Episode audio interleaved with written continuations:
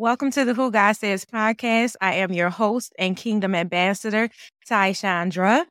Hi. Today, we're going to be talking about the power of prayer and having a consistent prayer life. And we have a special guest. He is the senior pastor of Redeemed Harvest International Church and my mentor and leader in the faith, Pastor Ed Moffitt. Welcome. Welcome. Thank you, Ty. Good afternoon, everyone. I'm so happy that you're here, and I'm so happy we finally was able to do this. There's a lot going on. The devil was trying to stop us. Amen. But he can't stop nothing. He already lost. That's right. We here. Amen. We here. Yes. Outside. Well, we inside, but we outside. That's right. Amen. Welcome to everyone who's in the audience. If you have any questions, you can put that in the chat and we'll do a live Q&A after we do the interview with Pastor Ed.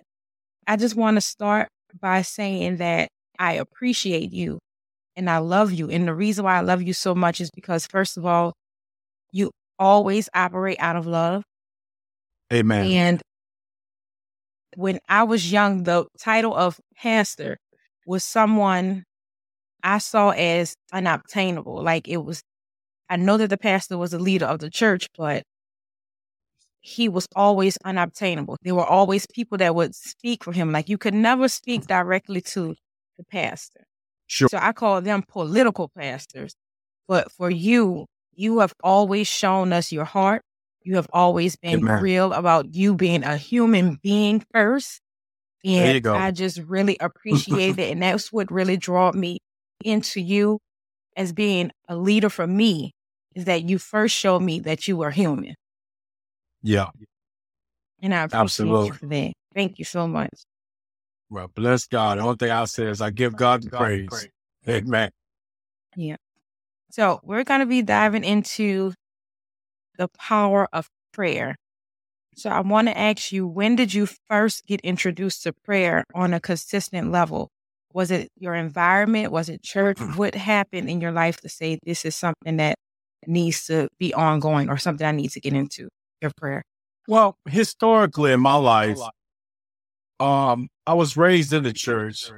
My mom was always my mentor, as well as my dad, but primarily my mother. She's been a tower of the faith all my life since I could walk. And so I was raised in the church. I was baptized. I was a child of God, because as we believe, once you're a child of God, always a child of God. Why? Because the blood of Christ covers your whole life, not just some of your life. You know, I hear people preach the opposite, but Jesus said to his disciples and to everybody that was in front of him, especially the religious folks, the Pharisees and the Sadducees and the high priests, he really said it for them. Yes. They were so judgmental and put people down and so forth and so on. He said, all that the Father have given unto me, meaning us, the body of Christ, I shall lose not one of them. Meaning my bloodstain will be sufficient for your entire life, not just for some of it, most of it, only. And so therefore, even when we send people into sinner's prayer, we make sure we say our past sins, present sins, and sins we don't know nothing about.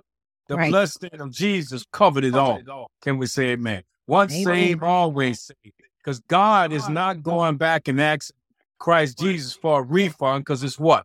Paid in full. If it's paid in full, then we're redeemed.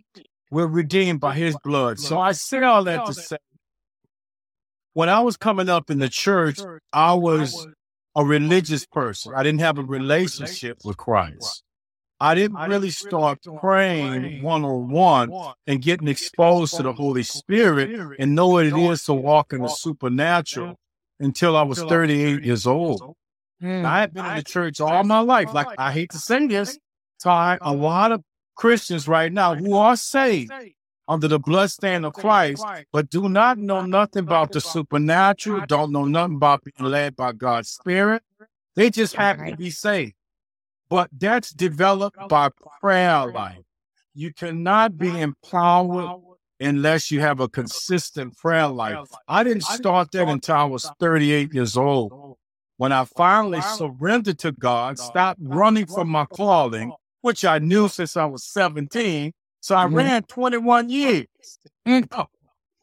For so many reasons, not to get off the subject, but I first started praying consistently and sincerely when I was 38 years old. And what happened? What happened was God started gradually opening up to me, introduced me to the Holy Spirit. Holy Spirit, I got used to talking to back and forth because, as the text says, Christ Jesus is the one that directs the Holy Spirit, as we well know. So, but that's the Holy Spirit's job, to communicate, to bring forth, remembrance, and to guide. That's the Holy Spirit job, because it is a person. Like some people treat it, it's a spirit, but it's a person. Father, Son, Holy Spirit. That Trinity is individualized, but yet all one. And so when I started praying, God allowed His Holy Spirit to open up spiritual eyes, where I start to see things totally different, not just in the natural. At first, it scared me because I didn't know what it was to see supernatural things, and I was frightened. So for a minute, I stopped. I was like, I'm not going to pray because I don't want to see nothing else supernatural. But over time, I realized that God has not called everyone who's also chosen. He's called quite a few, but few are chosen to allow to see the supernatural, allow to see demons in people, allow to see witches and warlocks praying against you, and to see the people going to get them to pray with. You see this ahead of time. You can see this in the spirit realm. It's almost like you're watching a movie, Todd, and you see people going in another period of time, and they can see what's about to happen. That's real. This ain't no fiction. But God's anointing, He don't trust everybody. So to answer your question, I first started really consistently praying when I finally surrendered to God and started with my first words. And my first words to God, sincerely from the heart, was help me. That was my first words to God. Help me, because it was from the heart and I was sincere. And from there on it led to now, we're talking about now roughly 24 years later. And oh my God, the Lord had brought me to different levels of the spirit realm. And it's amazing. I wouldn't trade the anointing of God in my life with no one and nobody. As much as I love my mother, as much as I love my daughter, but I don't love neither one of them more than I love Christ. And I'm not trading it for nobody. You could take this whole world. Give me Jesus. That's take right. Take it all. Yeah.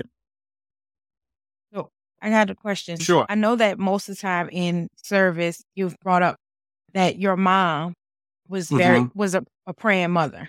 And you always say, much prayer, much power. Little prayer, little power.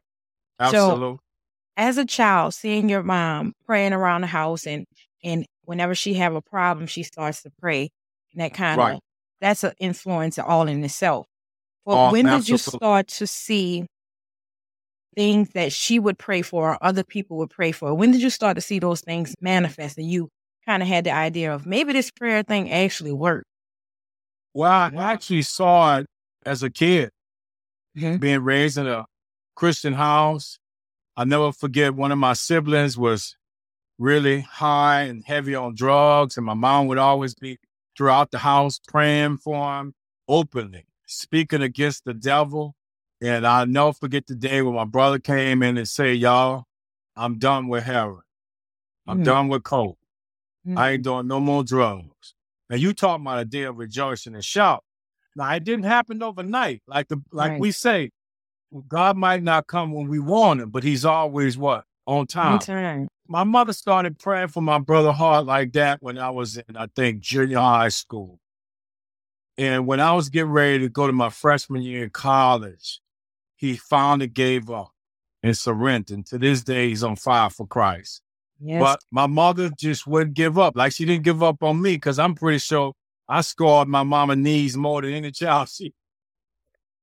But at the same token, through prayer, because she knew she carried God's power, she would look me in my face when I was out there doing the wrong thing, living for the devil. But I had enough sense to give my mama money to put in the church. Look, Mom, tithe this for me. Take this money and put it in the church so God can cover me. Mm-hmm. But I remember my mom looking in my face when I wasn't living right and say, look, Bar, before I close my eyes for the last time, you're going to live for God. You're going to do right by God. And there were so many things she knew I didn't know about myself that she kept to herself. And it was crazy. She knew about the calling of God in my life, but never said nothing to me because my mom knew it wasn't her job to tell me. It was God's job to tell me. Then her and my grandmother would come back and confirm what they always knew.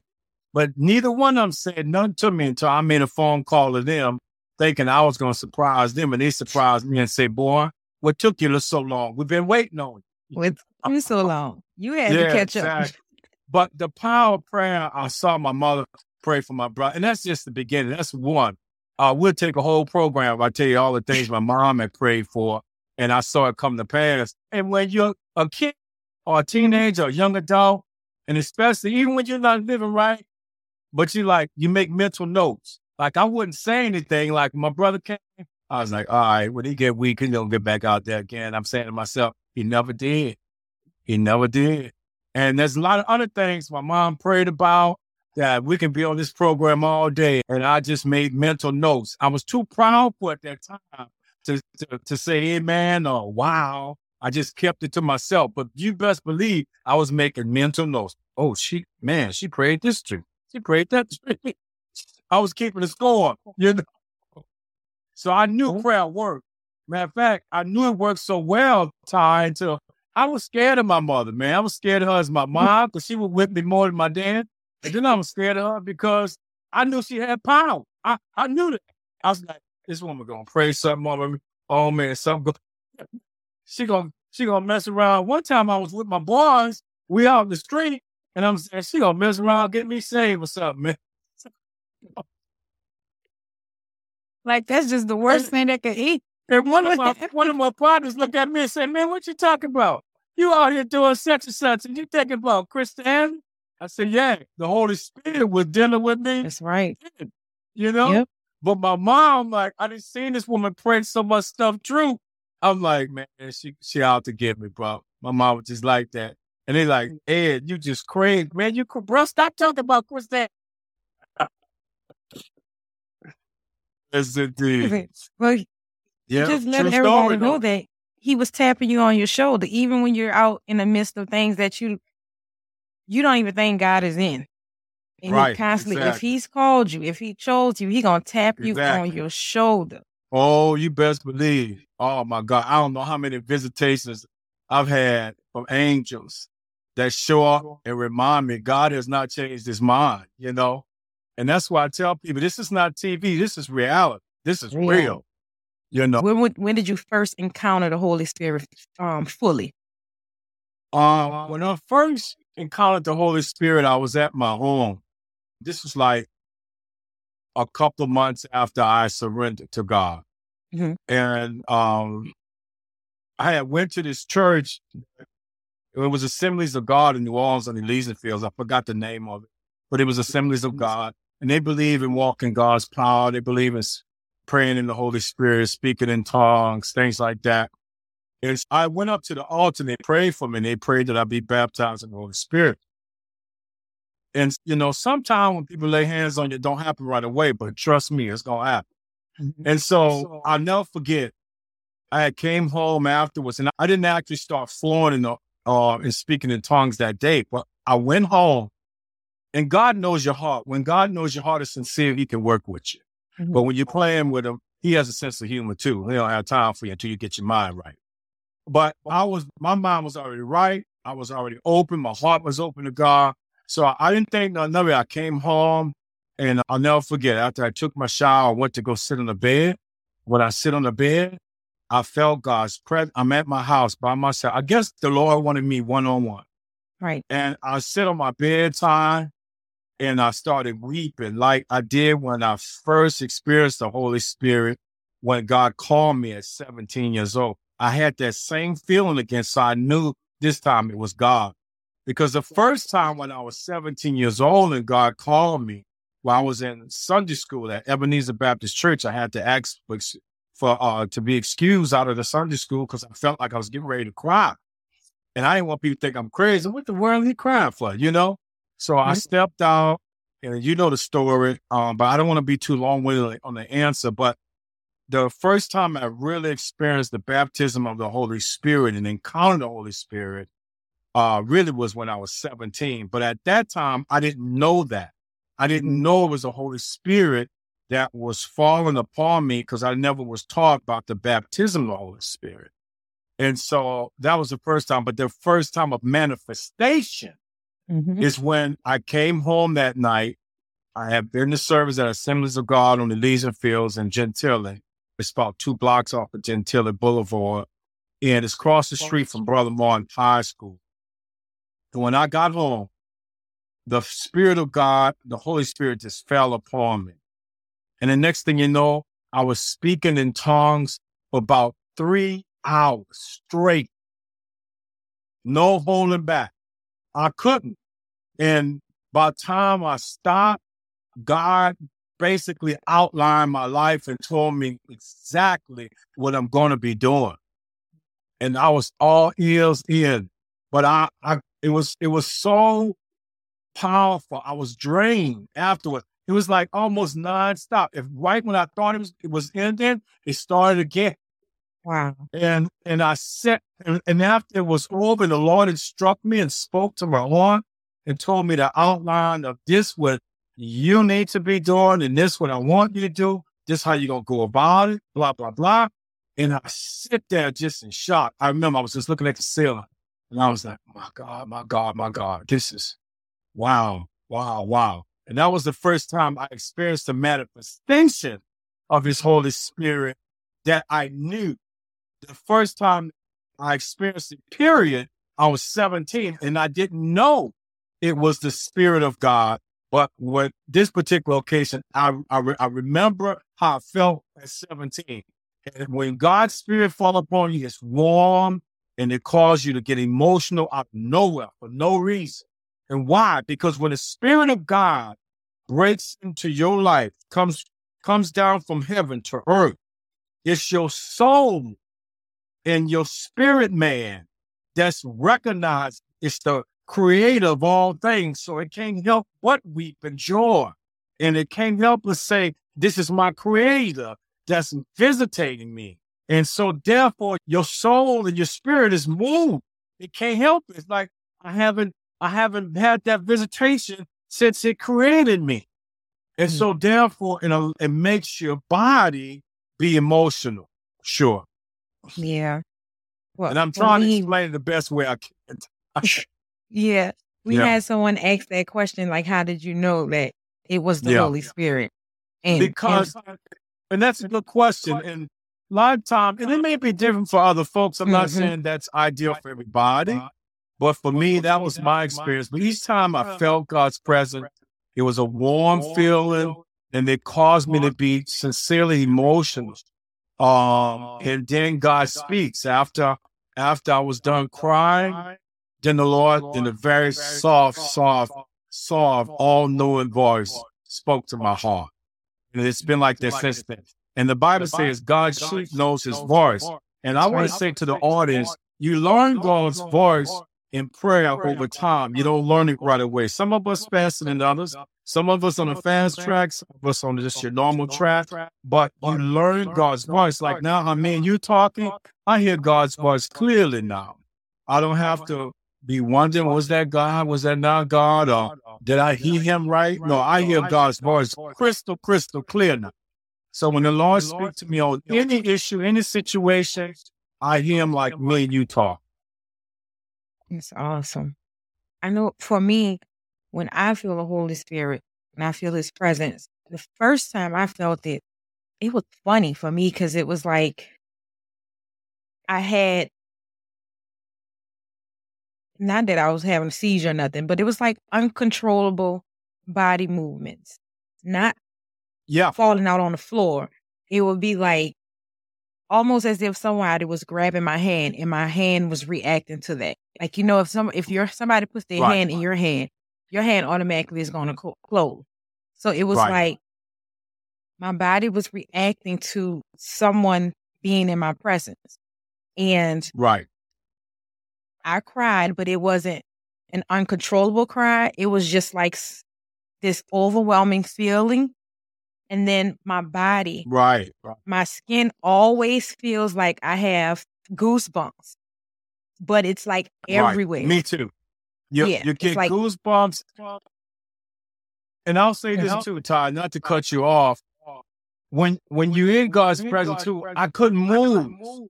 Like when I was sitting at my bed and I was praying in tongues, if I wanted to move, I couldn't move. I was sitting on the end of the bed. There's no way I could move. I was just in his presence and the Holy Spirit was just moving on me. So that's why I'm glad you mentioned something about movement. For me, I couldn't move at all.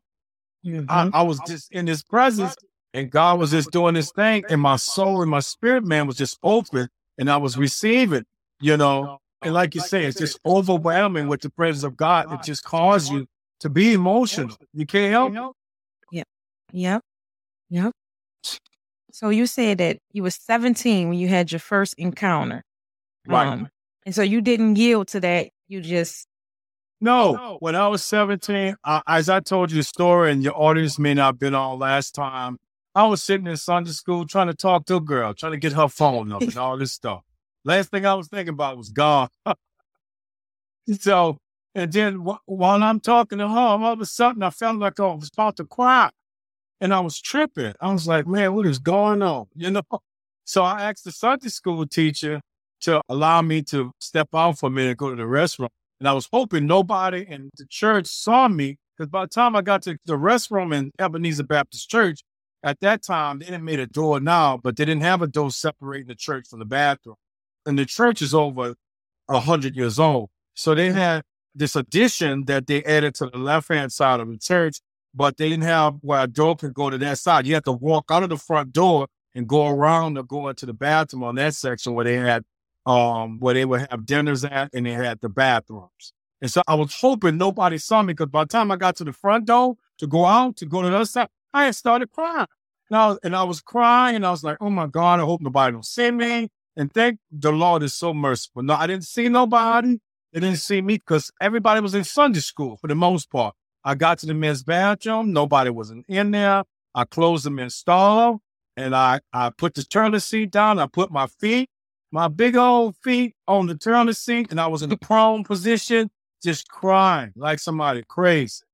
And after I cried, all I could cry, or when God said it was time for me to stop crying, that was the first time I heard God's audible voice speak to me and call me and told me what my job was. And at the end of the day, I didn't surrender. Like I said, I ran for 21 years for so many reasons. First of all, I didn't think I was worthy because, like I said, I was one of the most challenging children my mother and father ever had.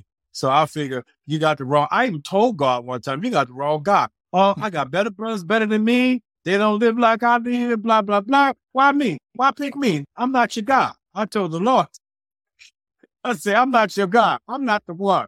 You know?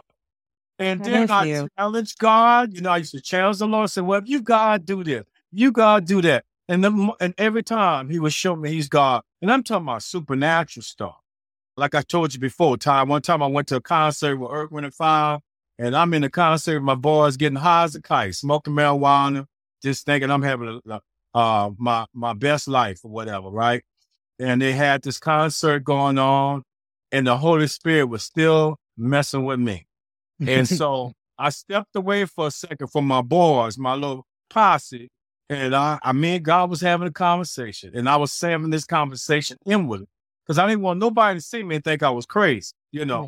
So I told God, I said, look, Lord, they got this Earth, Wind, and Fire hoodie or T-shirt, whatever it was, that somebody going to win it. Now, they didn't put it all out because you go in this concert at Superdome, they tear a piece of your ticket stub and they give you the other piece back. Well, they put all these, this was like 30,000 people at this concert. Earth, Wind & Fire, The Emotions, Anita Baker, somebody. But anyhow, so I said, God, if you call me and all this stuff, well, I tell you what, those 30-some thousand ticket stubs that's in that barrel that is taking 3 men to tear, I done pulled my ticket stub dinner, I believe. Well, you already know what happened.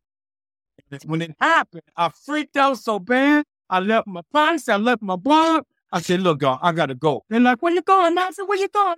Man, I got to go. Do you know I walked home from the Superdome and I lived in Gentilly because I was just so moved. I didn't want to get a ride back with my boys. If you talking about a man in his thoughts. Oh my God. I walked from the Superdome all the way to Gentilly. Tripping. But yet, I never doubted God after that. I said, okay, God, you real. I'll never question you again about your realness. Because guess what? Not even the devil knew I was having this conversation with God because I was having this conversation with him inwardly. Because the devil have limitations too. He's not omnipresent as God is. But at the end of the day, this conversation was between me and God, and I never opened my mouth about this conversation until years later. Now I'm talking about it, you know. But yeah, so the Holy Spirit will show up, and it's the Holy Spirit that God used to communicate with you. Christ Jesus gives the instructions to the Holy Spirit, and the Holy Spirit communicates it. But you'll never experience that if you don't have prayer life, though. That's what I want to really bring home. You open the door to the Holy Spirit and the supernatural God, the power, dunamis power, the power of God, when you have a prayer life. You don't have a prayer life, you don't have a chance against a demon or the devil. Period. Thank God the bloodstained of Jesus on your life for salvation. But you can win from day to day, victory to victory, as long as you're trying to do it on your own. And a lot of Christians, they're living life on their own. They're not really living in the will of God. They're not living by God's power as we know it, by what? God's authority, God's dominion, and his power. Amen. Yep. Well, what you call them? They are, what you call a non-active Christian? What you call them? Well, I call them, they have a form of godliness, but denying the power thereof. They're not active, active Christians. They just okay with being saved, right? Yeah, they just happy they got their fire insurance. That's it. I'm not going to hell. Okay, well, that's all you got to offer? Well, your crown ain't going to look like our crown. You're going to get a crown, but they ain't gonna, you're going to be missing some rubies or something. So, unless you get active, because we all supposed to be active when it comes down to things of God. You want to be able to say, you know, you want Christ to say, well done, my faithful servant. That's what you want to hear. That's you know, versus I just got in the door badly. Man, who want that? I don't. Because for me, Ty, I'm either all the way in, I'm all the way out. I've never been an in-between person. Never. From a corporate point of view, from a street point of view, I know it is to be completely loyal and committed. I don't know this back and forth or backbiting of this one with you this time and I'm with you at that time. No, I'm either you with me or you're not with me. That's and right. I've been that way my whole life. That is correct. That's right. And I'm one of those people. Say what you mean and mean what you say. There you go. Once you say it, I need to see it. Exactly. Yeah, as the old God says, show me the money. Because in the beginning, as I was sharing earlier, I mean, I'm raising both hands. I was doubting Thomas. I was like, Jesus, show me the hole in your head. I was challenging the Lord, you know, show me you real. And man, when he showed me I was real, I wasn't ready for it. That's why I walked almost 11 miles. Tripping. Like, I'll never ever do that again. God, I'm sorry. Look, as I'm walking down, I'm looking around. He thought he was coming. I was so moved by how God showed me it was God until it was crazy. Yeah. You thought he was coming to get you, huh? Yeah, I did at that time in my most infinite state as a Christian, yeah. I don't think I could have made it 11 miles. We would have had to take a racetrack break or something. Man, that overwhelmed me so much. You just don't know. Because how can I doubt God after? How would this guy put his hand in a big old barrel where it took three guys to turn, and you got 30-some thousand stubs in there. How did he put his hand in 30-some thousand stubs and pull out my stub? Because God controls all things. Right. He can move any stub he wants and make sure that hand touched the stub that I thought wouldn't happen, just to prove a point to me. Because, you know, my heart is open, but I'm afraid. He knows I'm searching, but I'm afraid. And he knew that's where I was at. Because at that point, you know, I was really searching and verifying, like, God, if this really me, because I really was thinking God would made a mistake. Can you believe just that thought? You know, it was infinite. Yep. You know, I'm not going to make a mistake. But I was so naive at that time about the things of God. I didn't know anything. But God gradually brought me around and gradually started teaching me how he do things. And I had to learn that. And over time, now today, I don't know what it is not to be out of the will of God. I don't know nothing about that. Yeah. Don't want to know nothing about that. So when you did not surrender at 17, and then you went through testing God, what are some of the things? Because the ticket stub, some people may look at that and say, "Oh, that's by chance. That could happen anytime, anyway, right?" So, yeah. What are some of the things that you experienced that, no matter how big or how small, that you know, looking back, you can pinpoint and say, even though I was running from what God told me to do, he was still pushing me and still involved in my life and still showing up to let me know, hey, I said it and it's done. I had an angel visit me when I was coming from the university. My car, I had a red RX-7. I used to love that car. I guess that's when the Lord got it tore up, because I was worshiping that car, right? And that was my girl catching. I'm just being honest. You know, the pastor always be honest. I pull up my red RX-7, body wanted to ride.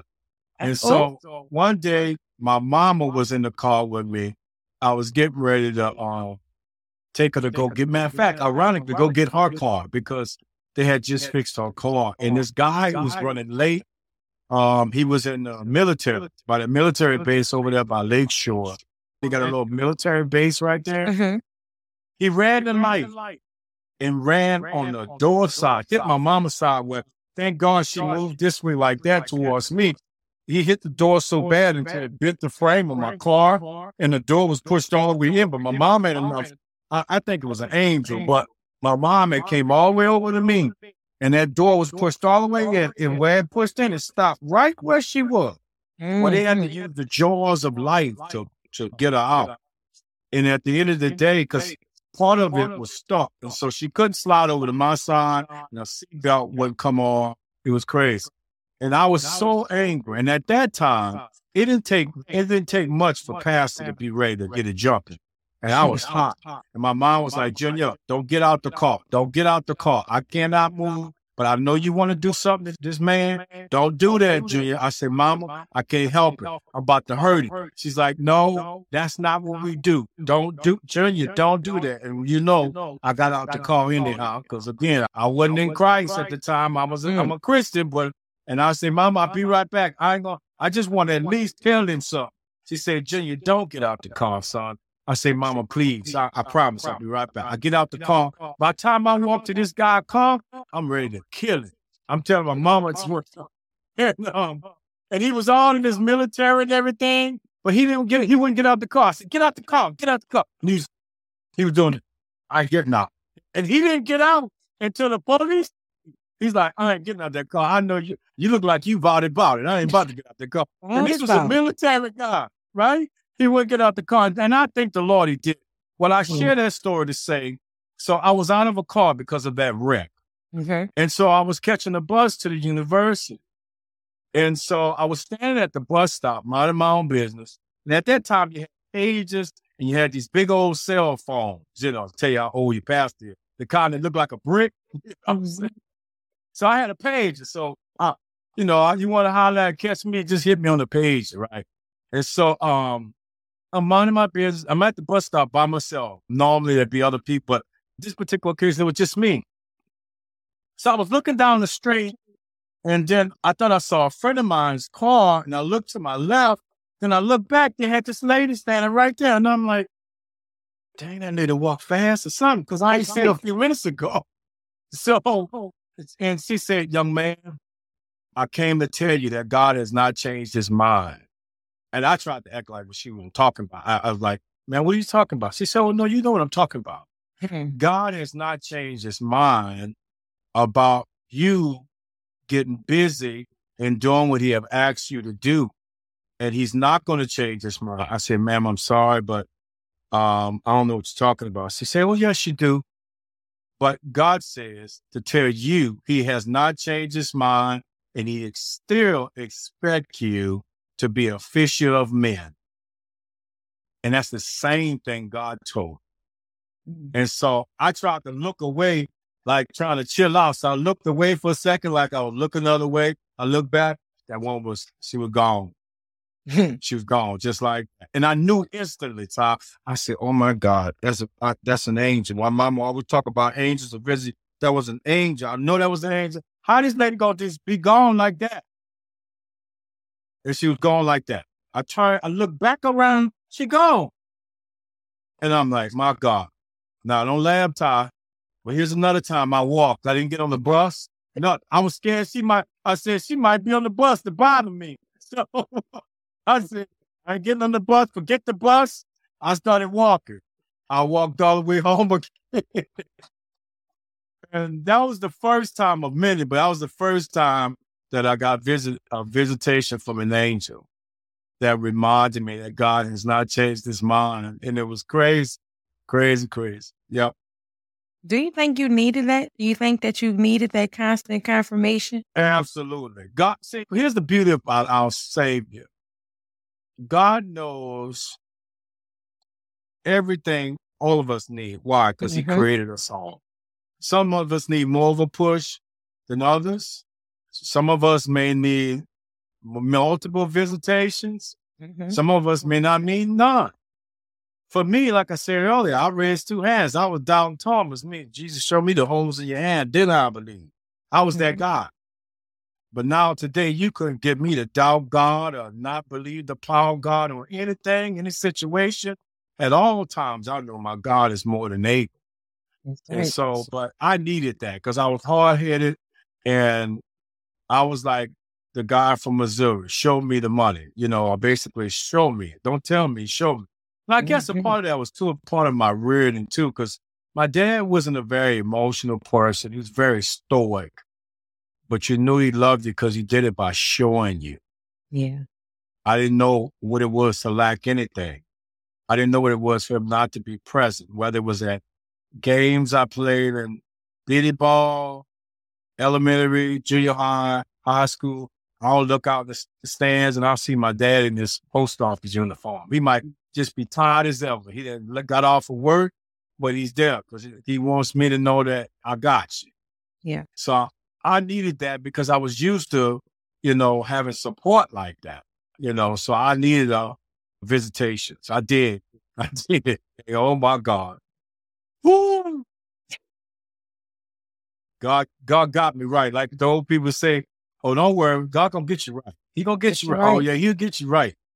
He will get you right.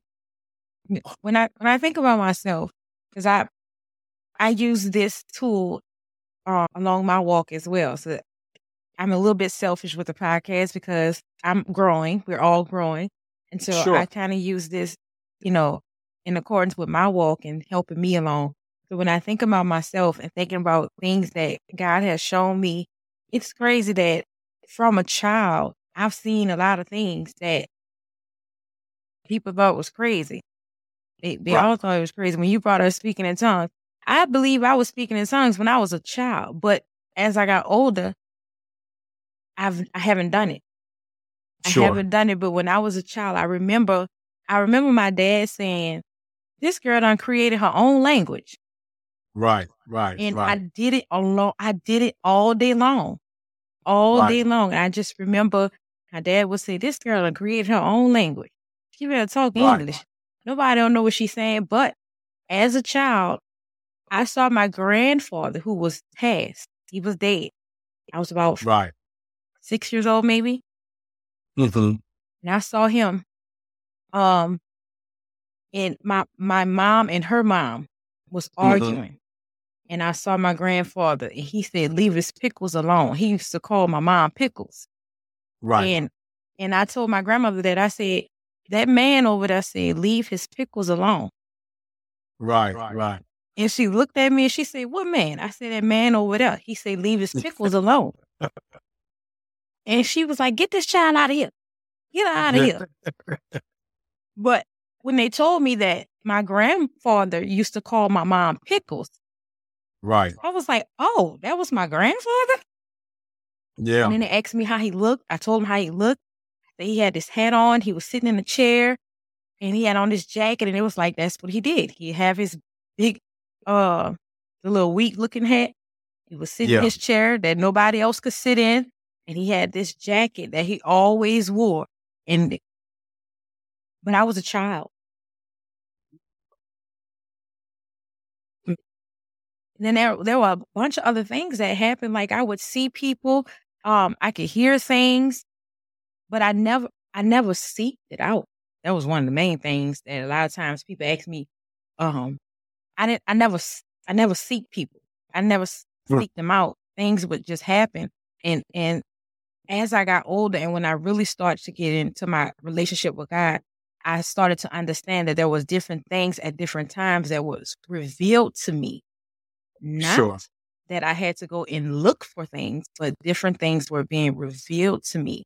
Like when my sister passed, I stood in the room at the hospice center, and she was fading, and they were like, you know, it's not going to be too much longer. And I told them I wasn't leaving until I felt her spirit leave. Right.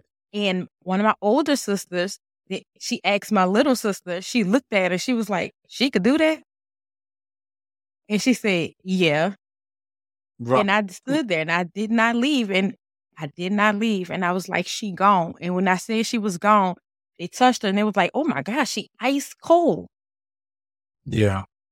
But just to say that I've learned a lot of things have been revealed to me. Mm-hmm. Because of one, the call that God has on my life.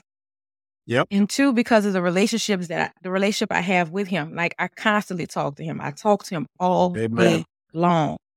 All day long. But yeah, at the time I didn't know what it was. I just know, I guess you could say I was special. I'm not special, I'm just submitted. No, you are. You're special to God, and you're chosen by God, not just called. I told you that before. I'll tell you this. I want the whole public and universe to hear. You're a matriarch of your family, spiritually speaking. And the bottom line is I had similar. My father was dying of a heart attack. I said right then and there, like almost identical to you, you know, I say he gone now. And my sister, Melody, looked at me and she said, don't say that. And when I say he's gone now, immediately it went bing. And she was so mad, like, "Look what you done did, Junior. See what you done did." I said, "I didn't do nothing. I just know my dad was gone, and I'm telling you." And right after I say he's gone now, his heart went silent.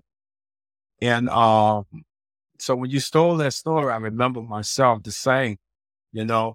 And why, Ty? Reason is, even before I accepted the call of God in my life, or you decided to be committed to God, God had already called us before we were even in our mother's womb.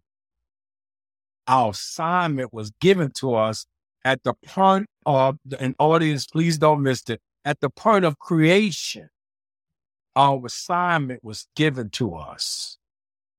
You follow me? So like right now, oh my God. Thank you, Lord. So the bottom line is, we start seeing as we reflect back in our lives, how God was moving then, even when we weren't in the will of God, but we can trace back to say he was with us all the time. And why? Because God placed his call on our lives when he was creating us. And that creating us wasn't in our mother's womb physically. I'm talking about when he was creating us spiritually. Because we was a spirit, and we were our soul and spirit existed before it became flesh. You with me? Yes. Oh, yeah. Oh, yeah. Absolutely. Because, see, there's no physical bodies in heaven. It's immortal. Only thing, now, you're going to recognize your loved one. You're going to see them physically, but it won't be a body of flesh. The body's going to be an image, heavenly, as the Bible says, a heavenly body, and a heavenly body is immortal. Won't need water, won't need blood, won't need oxygen. Come on, somebody. But yet live forever. Place to love will never cease.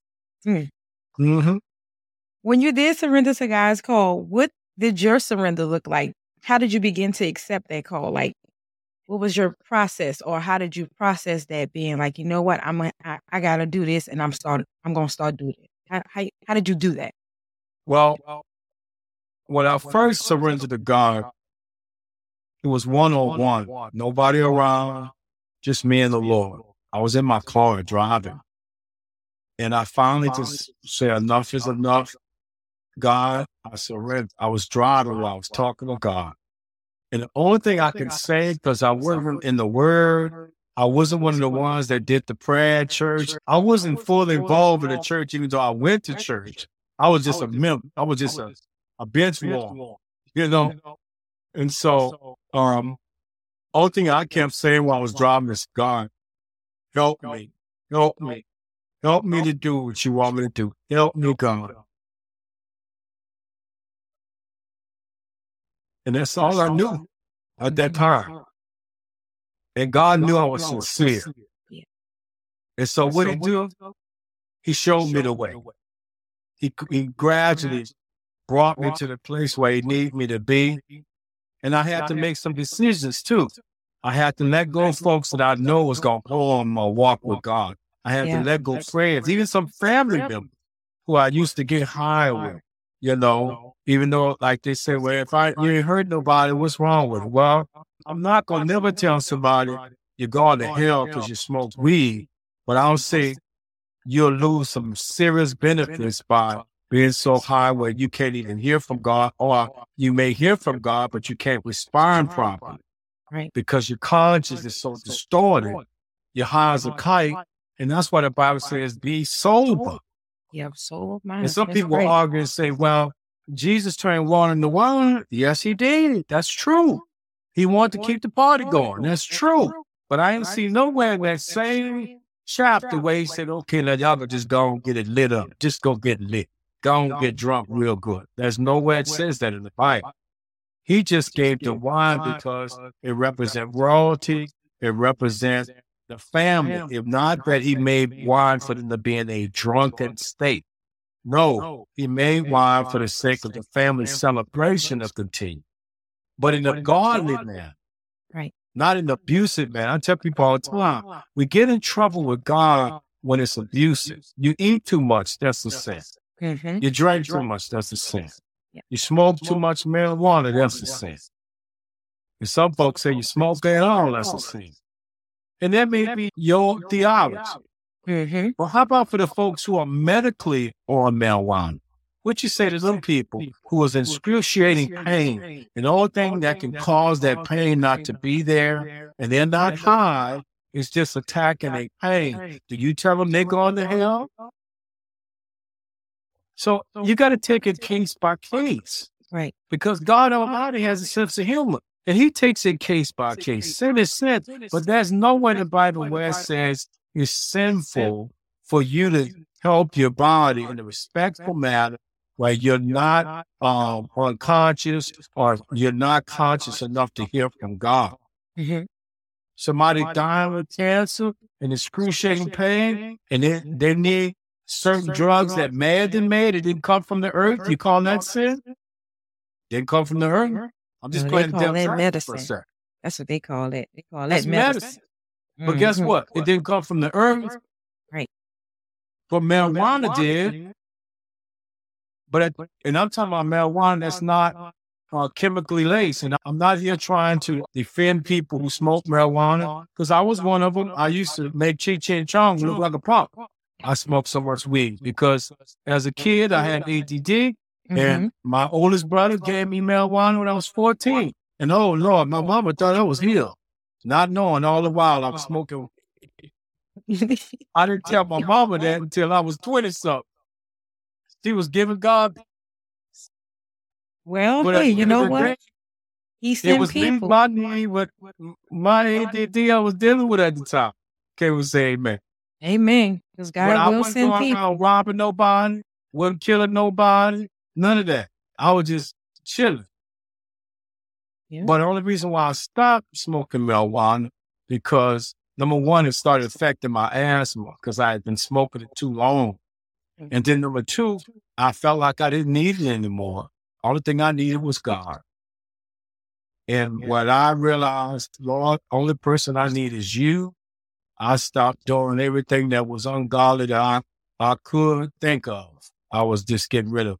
And like I said earlier, first thing I had to do was I had to get rid of some friends who I know was going to take me to the wrong places, make me do the wrong thing. And that's male and female.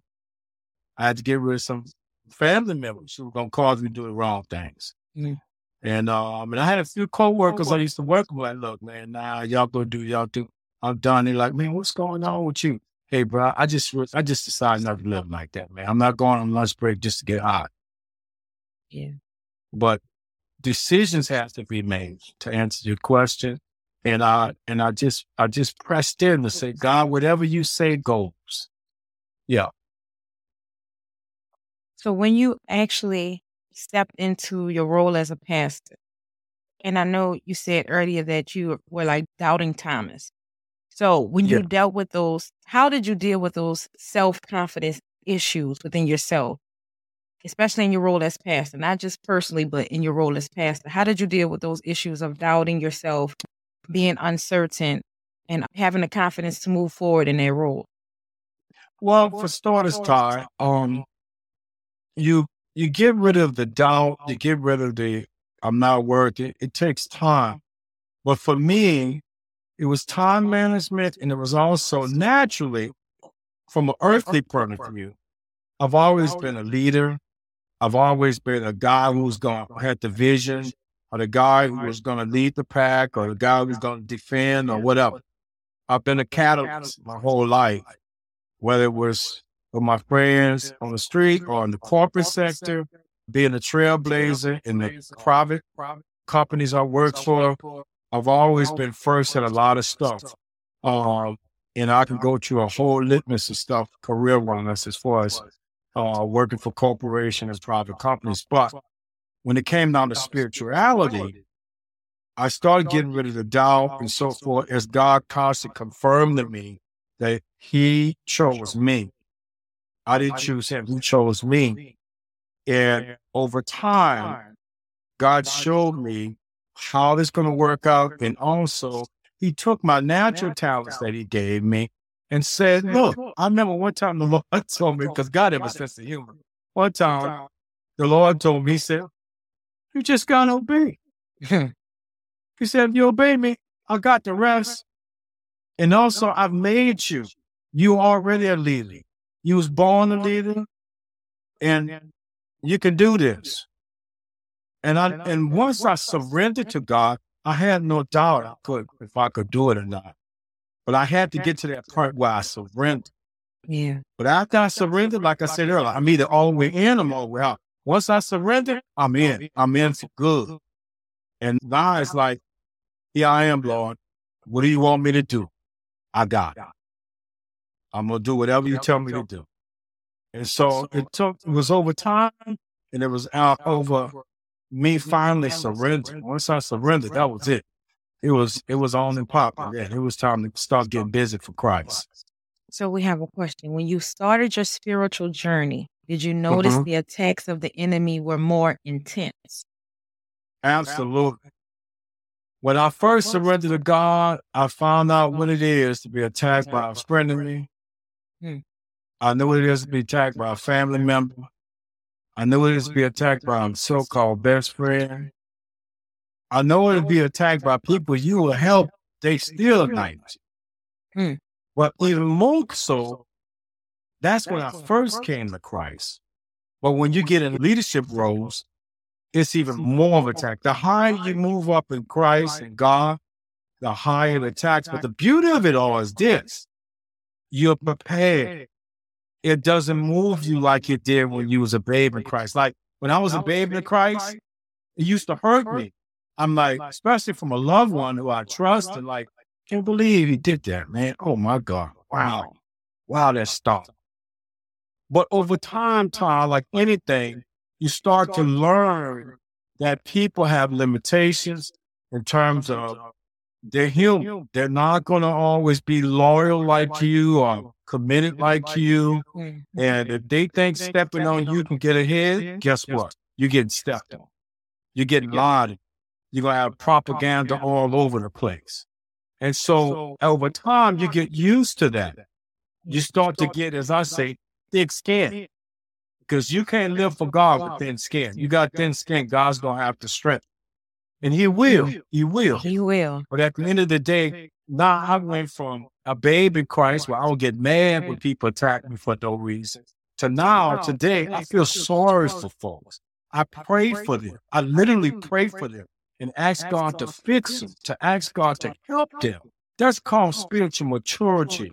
When you get to that level where you feel sorry for the people that wish you wrong, wish you fail, wish bad, things come to you, and you just pray for them and ask God to deliver, God to help. Because you get to that place too, Tom, which is very important, where you're no longer looking at the person, you're looking at the spirit that's in them. And so you are praying against that spirit that it will loose them because they're spiritually bound and they're being controlled by a demon versus being controlled by the Spirit of God. And so you stop taking things personal and you fight spiritual. And when you fight spiritually, you don't get so caught up in it's impersonal. I can't believe she did that. She knows she'll lie. You just start praying for God, help this person. Lord, help them. Fix them. Deliver them from these demonic acts and mean it from the heart, not just be saying it just to be saying it. Right. So, yeah. Not because it sounds good, because you're sincere. Exactly. Yeah. Exactly. Yeah. I'm not going to say when I surrendered or accepted, because I surrendered a long time ago. But when I got to a space, this was in Hurricane Katrina, actually. Yep, 2005. The year before Katrina happened, I dreamt about Katrina happening. And in the dream, I was standing at a crossroad at the corner in Highland Road. And I stood on the corner. I watched a big wave of water come in front of me and a big wave of water on the side of me. And it went over the top of my head. And I grabbed my stomach and I grabbed my dad. And fast forward, it was me seeing Hurricane Katrina. And at the time, I was pregnant with my first child. And I was with my dad. And everybody who knows my dad know that he's not going nowhere during a hurricane. Like, he walk outside with his rain suit on and his boots, and he just be outside in the hurricane. He could be on the storm chasers. So if he didn't leave, I wasn't going to leave. But like right when the storm was hitting, he was like, okay, babe, I think we're going to leave. And I'm like, okay. So we got in a car, but we got stuck on the interstate. Right. And I had to be bussed out because I was pregnant. So I had to be bussed out. I didn't understand it then, but once I was settled, I was in Georgia and everything. And I was by myself, had no family, nothing like that. I didn't feel disconnected from my family because I still was able to communicate with them, but I felt a peace. Right. And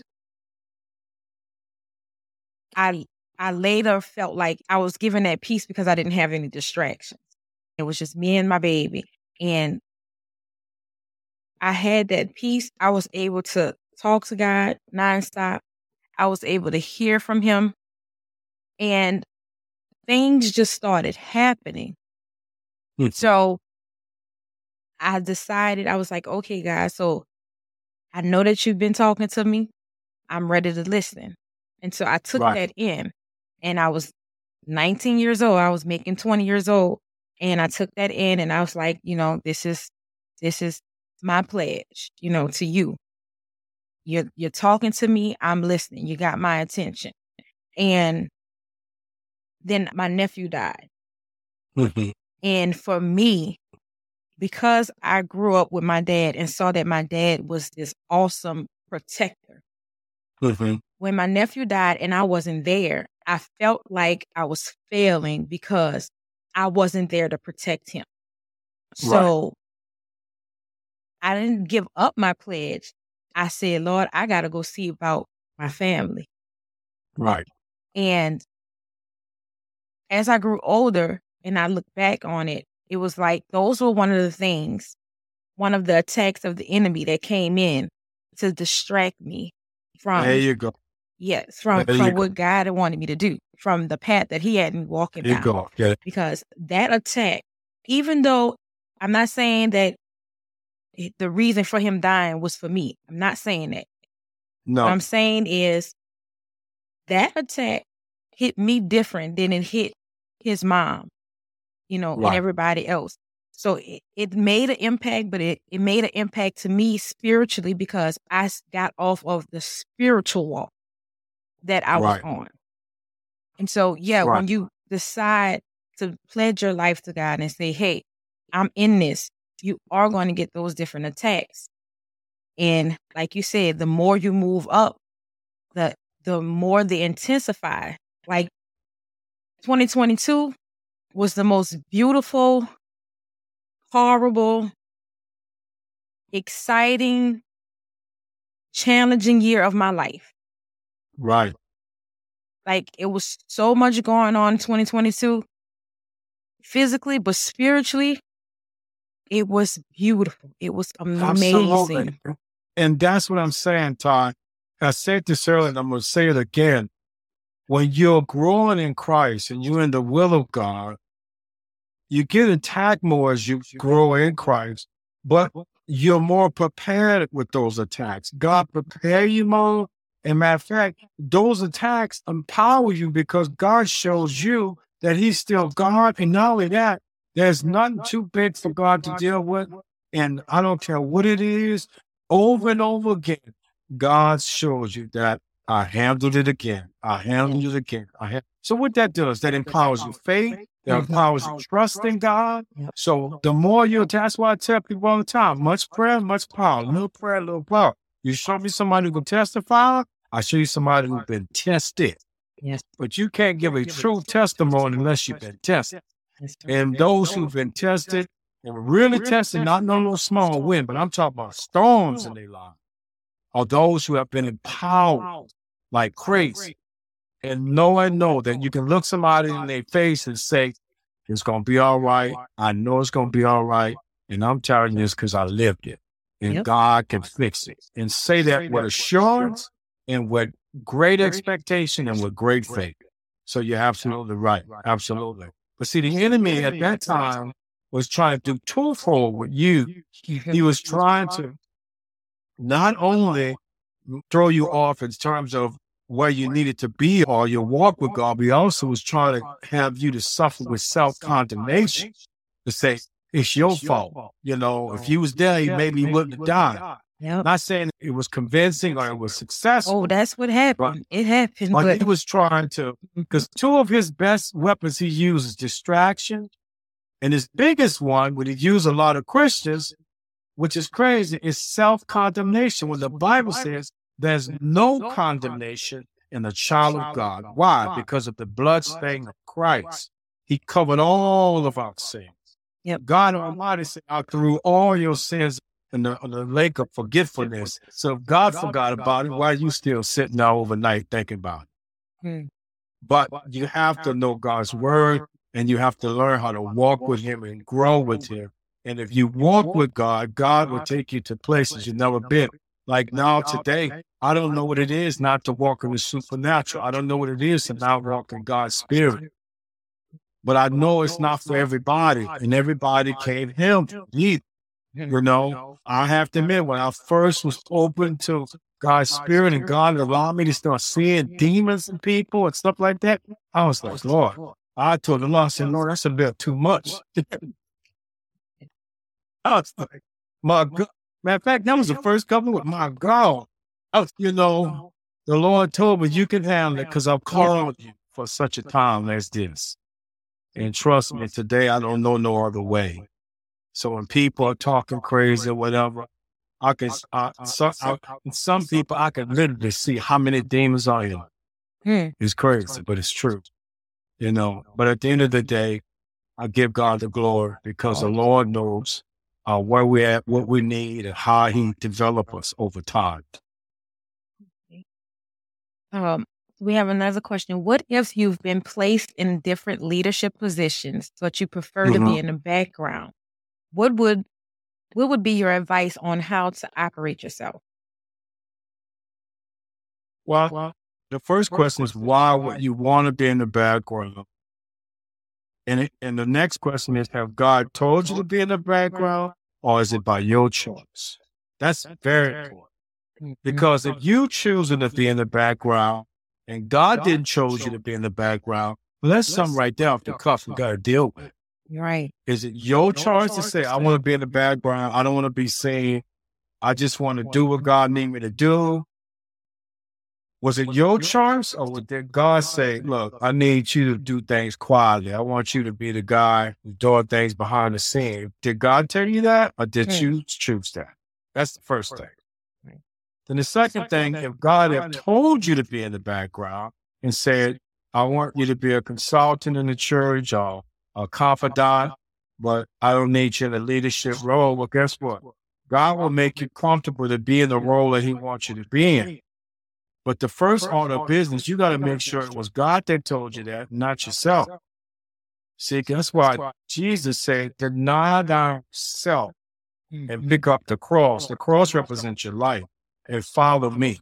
We can't follow God with our lives unless we have denied ourselves. And so my first question, my first answer is make sure it's Christ that's saying to you, be in the background and not yourself. And then if you really feel in your spirit that God is saying you're not supposed to be in up front or God doesn't want you to lead a leadership role where you're visual, but you can be in the lead. There's a lot of leadership roles you can be in the church. You're not visual or you're not the person in the forefront like a pastor, you know, or a deacon or people who are actually doing things.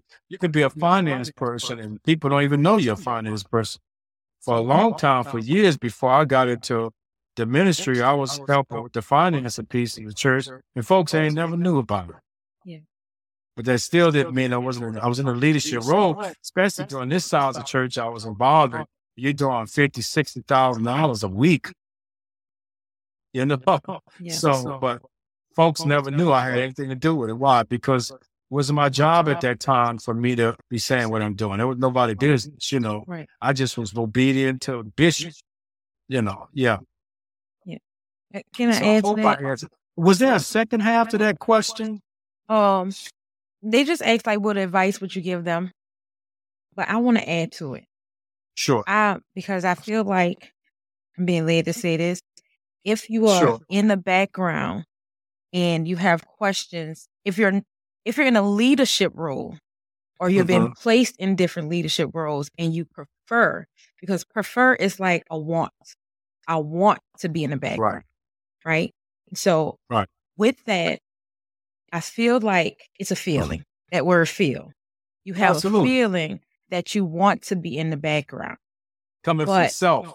Yeah, that's yourself. But if you are being pushed into being in these leadership roles, sometimes God would upset what you're comfortable in and push you into something that's uncomfortable because that's what He wants you to do.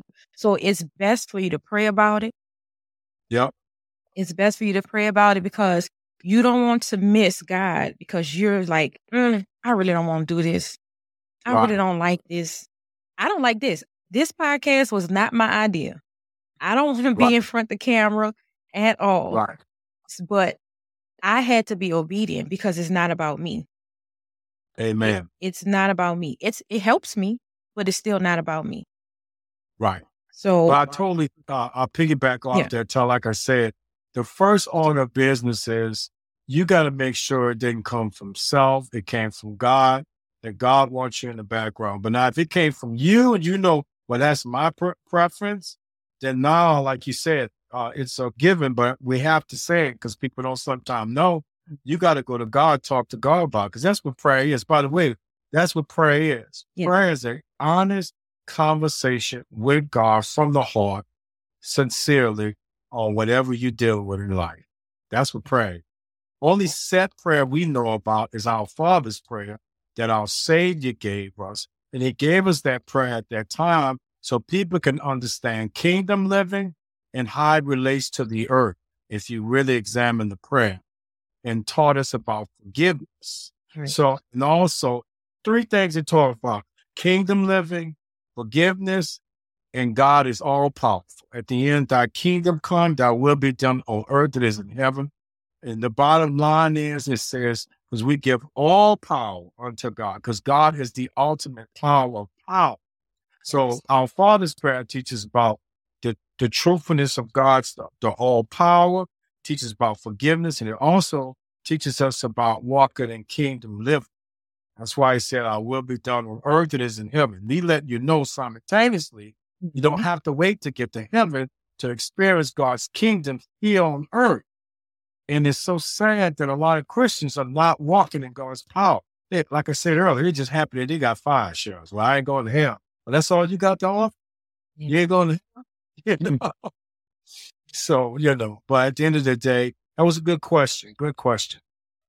Okay, we have another one. My spirit of discernment has increased as I've gotten older.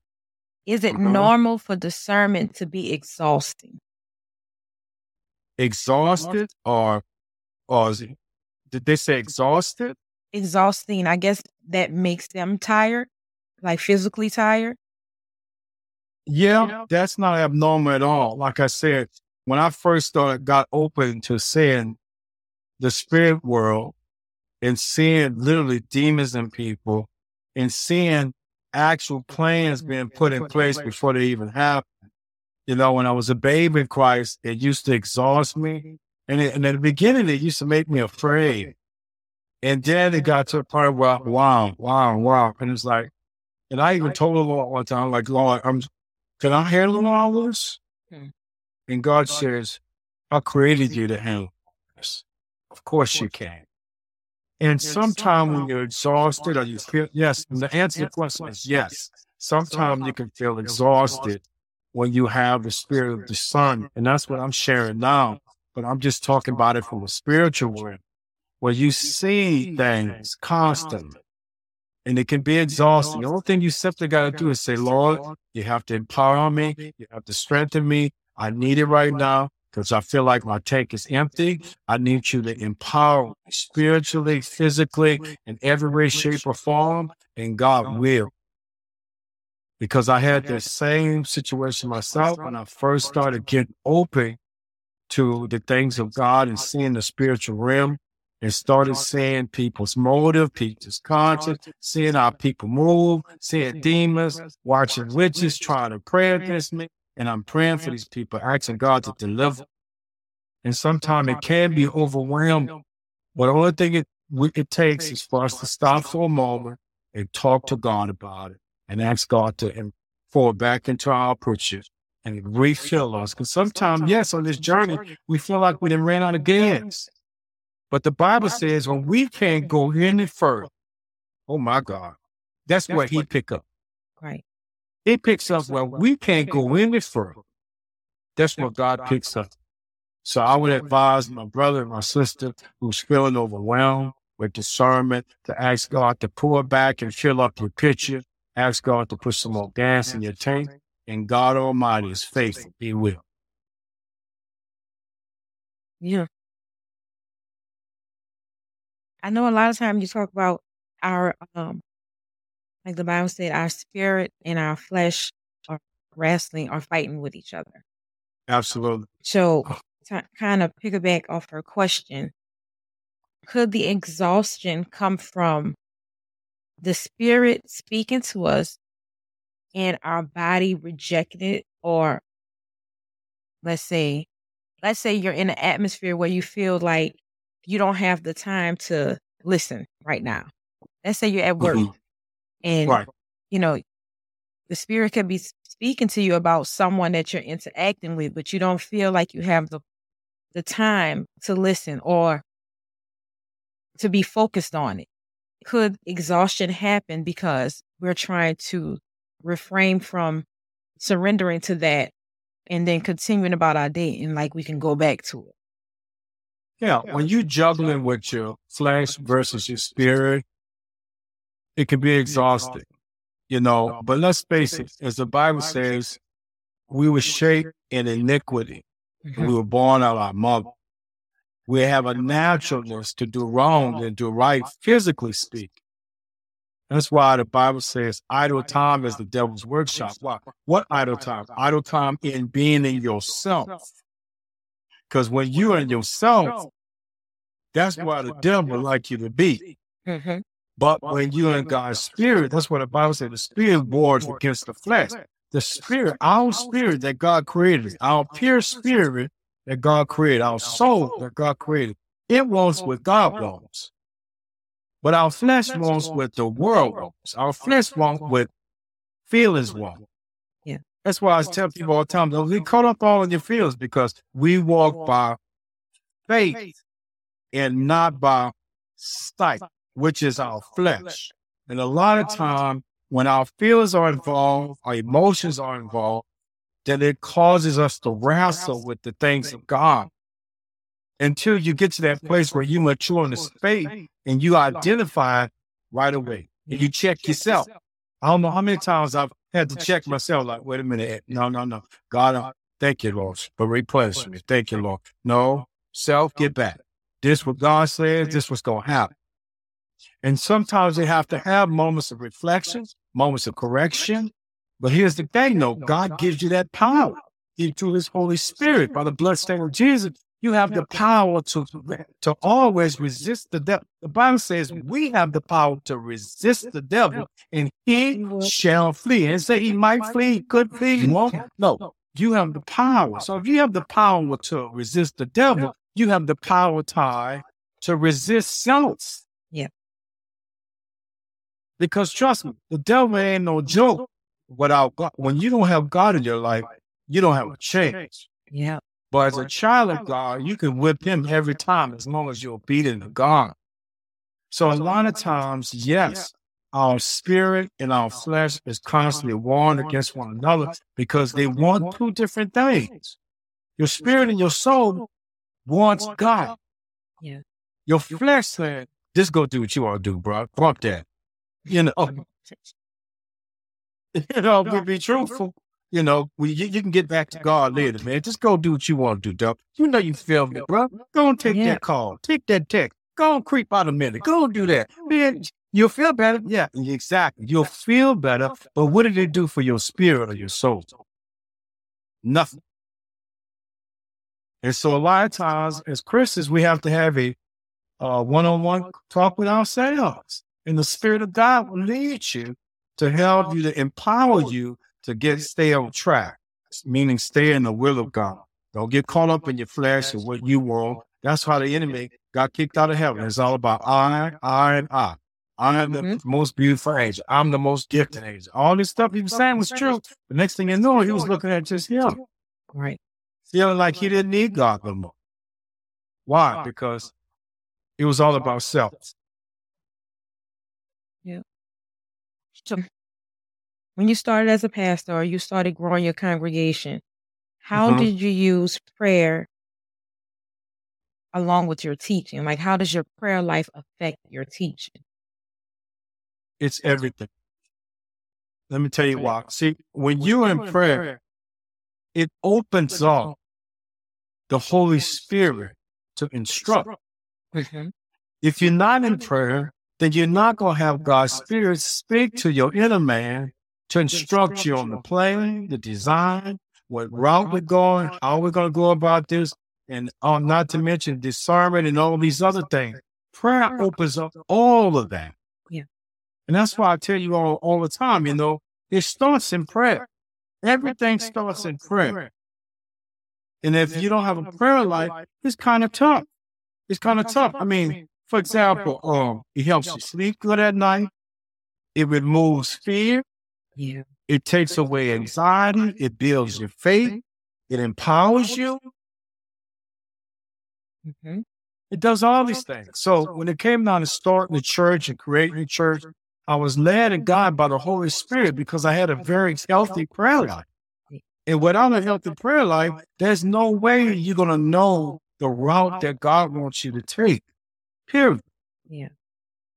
So it all starts. That's why I tell you guys all the time, man, prayer is like a body that needs water. You don't have water in your physical body, it's going to die. Yes.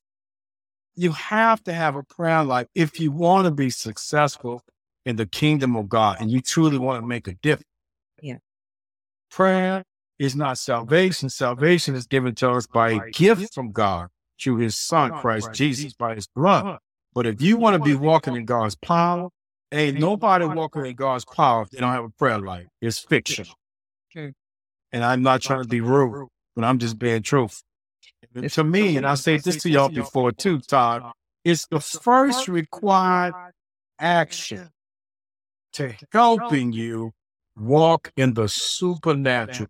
That action has to happen. You're not going to walk in God's supernatural if your prayer life doesn't exist. Because the windows of the Holy Spirit coming in is not going to be open to receive.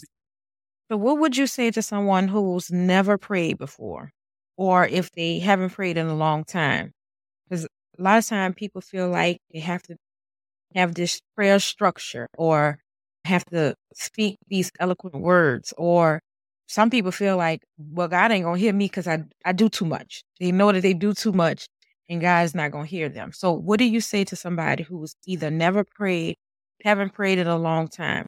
How do you help them, coach them into starting a prayer life? Well, let's first define prayer again. And it's simple. You know, Pastor, I like that you stay in the land of simplicity. Mm-hmm. Prayer is simply what we're doing. Prayer unto God is an open, honest conversation from your heart to God on what you're fearing, what you're concerned about, what you're dealing with, whether it's your health, your job, your career, your children, your spouse, whatever it may be. Just talking to God about it and watch God step in and help fix it. So when I first came with Christ, as I said earlier, I only muttered two words to God. But guess what? Those two words were still what? Prayer. Because it was real. It was honest. I didn't know nothing about no set prayer outside of our Father's prayer. When you really first come to God, you know, some people may not say our Father's prayer. You just open it up because you're broken and you finally just want to just surrender. And the only two words I had was, help me, God. I guess three. I kept saying, help me, God. Help me, God, to do what you want me to do. Yeah. And as I was driving, I constantly saying, help me, God. Help me. And it was the beginning. And that's all God wants. The Bible says, you know, those who are the pure in heart shall see God's face. Pure is not perfect. Pure is sincere. Whether you're in the wrong, whether you're in the right, whether you did something terrible or whatever, God don't care. He just cares about you bringing it to the altar. You bring it to him sincere. We're seeing God's face because we're being honest. That's what my dear brother, my favorite character in the Bible, King David, so colorful. This man did everything known to the Son. But the Bible records that he was after God's own heart. How could a man put Cain killing, Peter Pippin, and I can go on and on. There's sin, conspiracy, all kind of myth. Yep. But yet, the entire book of Psalms is about him praising God, but more importantly, his open confession to God when he was in the height of his wrongdoing. Lord, I don't know why I put Uriah. Well, God, no, I'm sorry. I do know why I put Uriah on the front line, because I had to have his wife, Lord. Yep. Fix me, oh Lord. Because I did it on purpose. Because God, did you see him? My God, I had to help. Versus some people like, well, Lord, I don't know why I did that. No, you know why you did that. Yep. Be honest. David was straight up with God, even at the height of his wrongdoing. And that's what made him after God's heart. Because If you have to go out, you're going to tell God the truth every time you go to him. I don't care how bad it is, how bad you look, what you did, whatever. And God cannot help you unless you're honest with him. So for people who want to start a prayer life, it starts with sincerity. It may start with just a few words, like Pastor. I only had a few words when I first started talking to God. Now, every day, all day, I'll talk to God in this conversation. Every day, all day. And you don't have to have some set prayer. But if you want to go to our Father's prayer, it's good to go there too. But in reality, what God really wants is for you to talk from the heart. For you to talk about what you did, what you fear for, what you need empowerment with, what you need a plan on, or how you handle a situation, or how you remove somebody out your life, or someone you may have been afraid of, or somebody who might have been abusing you, you scared to leave, all kind of stuff. And God will show you how to get it done. And God will empower you to get better and better and better. Now, you know, my day every day is talking to God all day because it's peace, it's comfortable. Matter of fact, I feel like a fish out of water when I'm not talking to God, and that will never happen. Right. And that's why the Bible says pray without ceasing. That don't mean every second, every minute. That just means every chance you get, just say hello to God. Sometimes it may not be a lengthy, long conversation. Lord, you know, I just want to thank you for being so real to me. And more importantly, God, and your mercy is everlasting. And I thank you, God. I thank you, Lord, for your grace that I didn't earn it, but you gave it to me anyhow, Lord. I love you. And I thank you, God, for being gracious to me. You know, just simple stuff like that. I wake up tomorrow and say, Lord, I love you. I love you more than words can express, but I'm going to tell you anyhow, Lord, I love you. And I love you more. And I don't stop that time. I'm like, and Lord, by the way, in case you don't know it, which I know you don't know it, but I'm saying it, and I love you more than anybody and everyone. Mm-hmm. You first in my life. See? Yep. Still prayer. Yep. Because you're talking to God. And God appreciates that. And God loves to see that you're in love with him. Yeah. Absolutely. Yeah. I know when I started really being consistent about prayer, I had like a reservation about it because I felt like I could only bring these big, overwhelming things to God. Like I felt like he don't have time for all the small stuff. That's how I felt. I felt like, you know, God is out here putting the sun in the sky. He out here, you know, saving people who try to commit suicide, things like that. Right. And I can't pray to God and say, oh, Lord, I don't have no gas in my gas tank. You know, small things like that. I thought that in that damaged mindset, because that's what it was, I felt like I always knew God was a big God and he can do big things. But why would I waste his time or be a nuisance to him with these little run-of-the-mill, everyday things? Like, okay, you don't have no gas in your car, don't go nowhere. Like, you know, so for me, I had to understand that not only is he a big God and he can handle anything, but he can also handle everything, even a small thing. There you go. Even the small thing. He cares about it all. He cares about it all. Even if your light bill going to be late this month, you can pray about it. It's not going to be a nuisance to him. So that, for me, I had to shift that mindset of, he's a big guy, but he also cares about me intimately. You know, he cares about the little things. If it bothers me, if I'm excited about it, if I have questions about it, he want to know.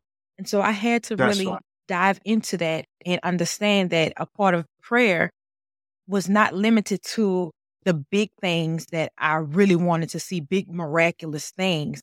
It had to involve me on a smaller level, because that in itself is you trusting God, showing God that you trust him. Amen. So that was a big step for me in learning that he cares. Like, that's a part of him showing his love and his grace, and he cares. Not just to say, hey, I'm God, I don't got time to be worried about that right now. You know, Tom, my mentor used to say to me, he said, God wants to know about every step you make. And I understand what he means by that now. Like you're saying, it's not too minute for God, and it's not nothing too great for God. He wants to be part of it all, from minute to the greatest. Yeah. He wants to be part of it all in our life. He wants us to be entrenched with him, angled in him. Yes. Period. You know, but I do understand your mindset that, I mean, I went to a small stage of that too, you know, where I can handle that. I don't need God to talk to God about that. And I got away from that too. I'm like, nah, I'm sorry, man. I'm like, I ain't with my help. I take pride. I take care of myself.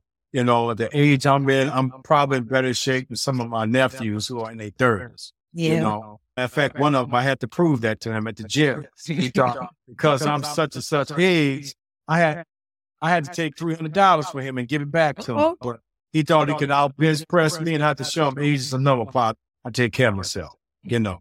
But at the end of the day, God wants to know every intricate part about us. And the bottom line is, why? Because that's the way it's going to be in heaven, so you might as well get used to it on earth. I keep telling you, the earth is the practice field. Yes.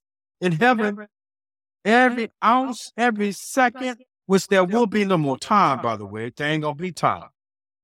Time was created for man, not for God, not for the mortals. But it's going to be in God's presence around the clock. You might as well get used to it here on earth. And so that's what I mean when I tell y'all, you know, hey, there are fractions of things in heaven. Constantly walking in God's kingdom and the supernatural, because you're going to feel out of place once you get into heaven. It's going to take you, not that you won't get it, but it's going to take you a little longer. You're going to be on the short yellow bus in heaven. You know, but you're going to come around, but it's going to take you a little while. You know.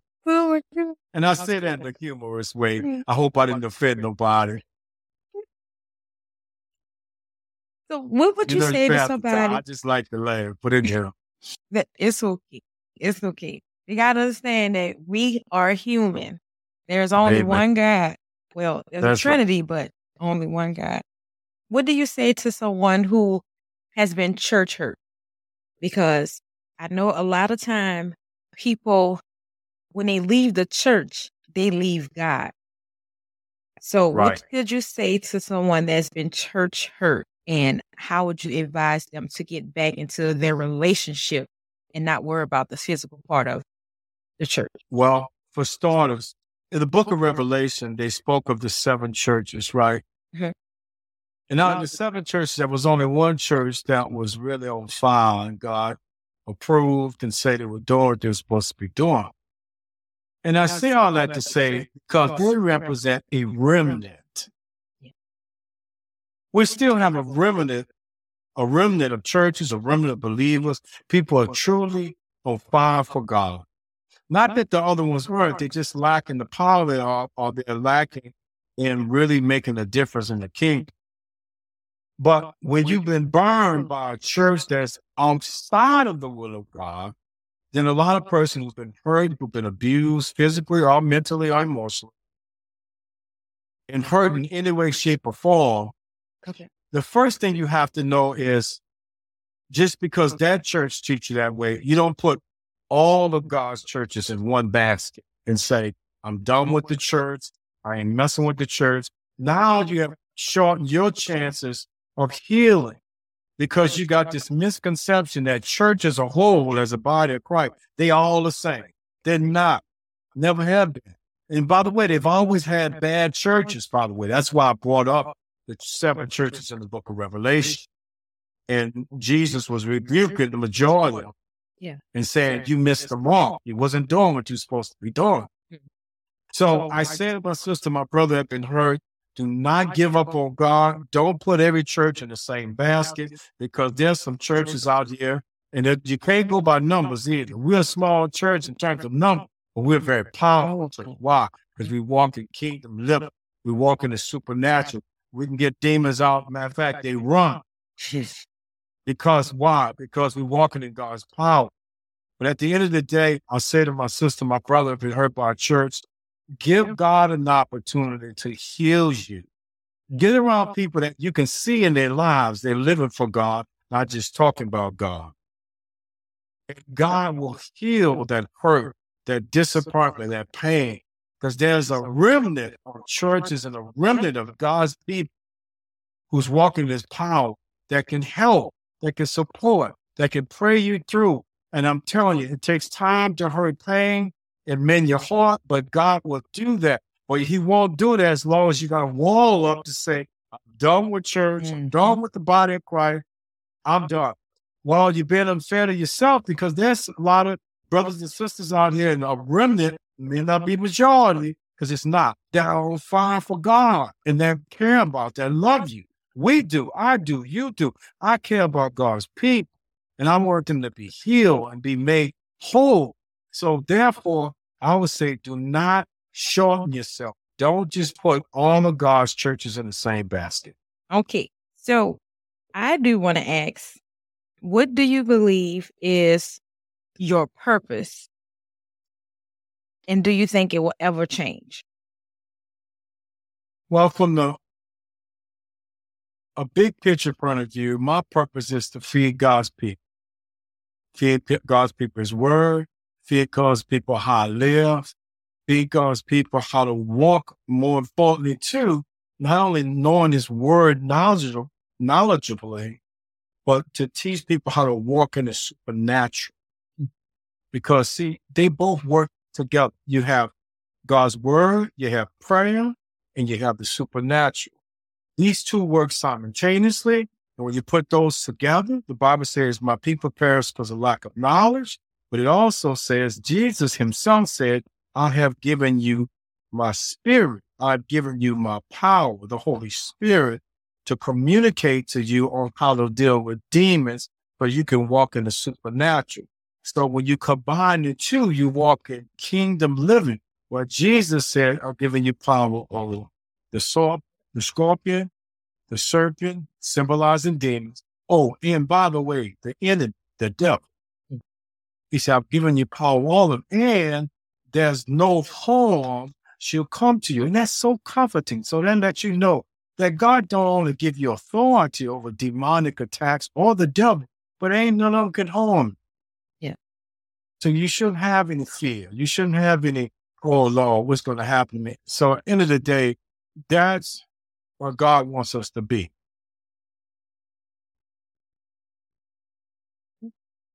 Do you have any words for the people? Is there anything you want to tell them? Yeah, a couple of things I want to say. When you have consistent prayer, because that's what we're talking about today. Number one, as I said earlier, for the sake of refreshment or review, prayer is the action that takes away all fear and worrying. You're dealing with fear, you're dealing with worrying. I challenge you to start talking to God on a consistent basis. Your fear becomes faith. And your worrying becomes trusting God. You start worrying about things, you start fearing, and now you're believing and you're trusting God. It flips when you start having a consistent conversation with God. And then two, I was talking about this a few weeks ago. Number two, prayer will give you a peace that man cannot understand. You'll be like, they're like, I knew that should have killed me. How she can walk around smiling when this, that, and the other didn't happen to her. Oh, man, I know he should have been dead with that one, bro. He should have been out there and lost his mind. And look at it. He's still blessing God. He's still praising God. Because why? Through prayer, we receive God's peace. That's not the earth's peace. It's not man's peace. But you receive that when you have a prayer life, when you're talking to God consistently, and one-on-one. So God gives you a peace that man cannot comprehend. And the last thing I want to leave is our minds can have the right thoughts when we have a prayer life. Yes. The Bible says we have a renewed mind, but that mind stays renewed in Christ when we have a prayer life. Our minds can stay in the right thoughts.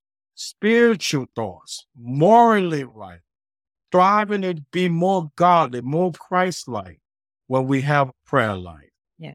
And that's what I want to leave with the people of God today, baby. And anyone else that's watching. just awesome. Yep. Yeah. I want you to lead us in the sinner's prayer for those of us who may not have accepted Christ and want to use this as the opportunity to do so. I believe my purpose is to go into spaces that church and religion says are not acceptable to Amen. Reach the people that God want me to reach that may not have otherwise been introduced to what he want them to be introduced to. So would you lead us in the sinner's prayer, please? Absolutely. Yeah, if you're on with us today, you don't know Christ, you never said the sinner's prayer before, I would love for you to repeat after me. If you say this prayer from your heart and by faith, believe it, you can become a child of God instantly. And so if you repeat these words after me, dear God, I'm a sinner, but today I desire to know you by faith as my Savior, Christ Jesus of Nazareth. I surrender my life unto you.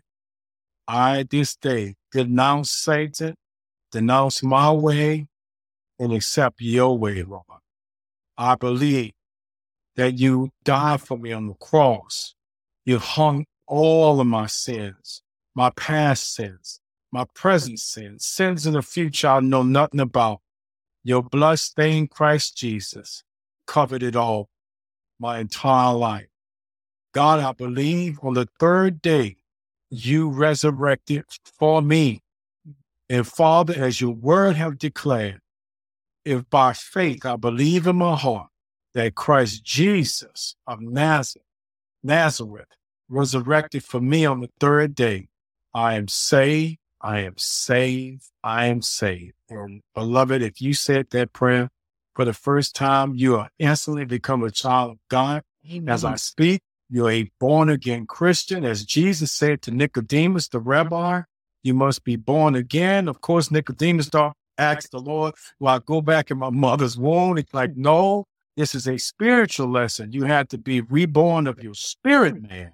Like you were disconnected from God because of the fall of Adam, but the second Adam, which is the simulation of Christ Jesus, have given us the right to be reconnected spiritually to God because of the bloodstain of Jesus, the spotless lamb that take away the sins of those who believe on him. And so therefore you're born again and your name has been written in the book of life, and angels in heaven, the Bible says, are rejoicing for you.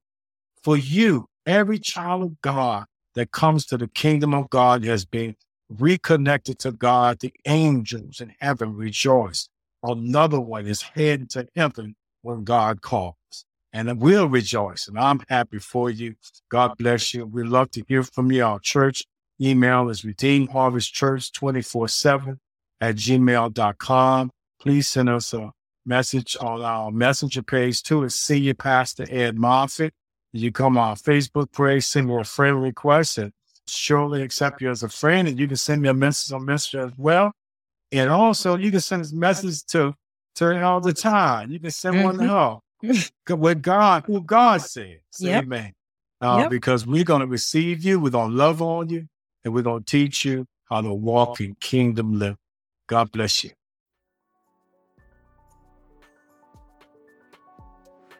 Thank you so much for hanging out with us today on the Who God Says podcast with your host and Kingdom Ambassador, Ty Chandra. Go to WhoGodSays.com to join the mailing list for episode premieres, upcoming guests, and more. Send in your questions to be a part of the show at WhoGodSays@gmail.com. And don't forget, join the Kingdom Fanatic community. Until next time, be blessed and also be a blessing.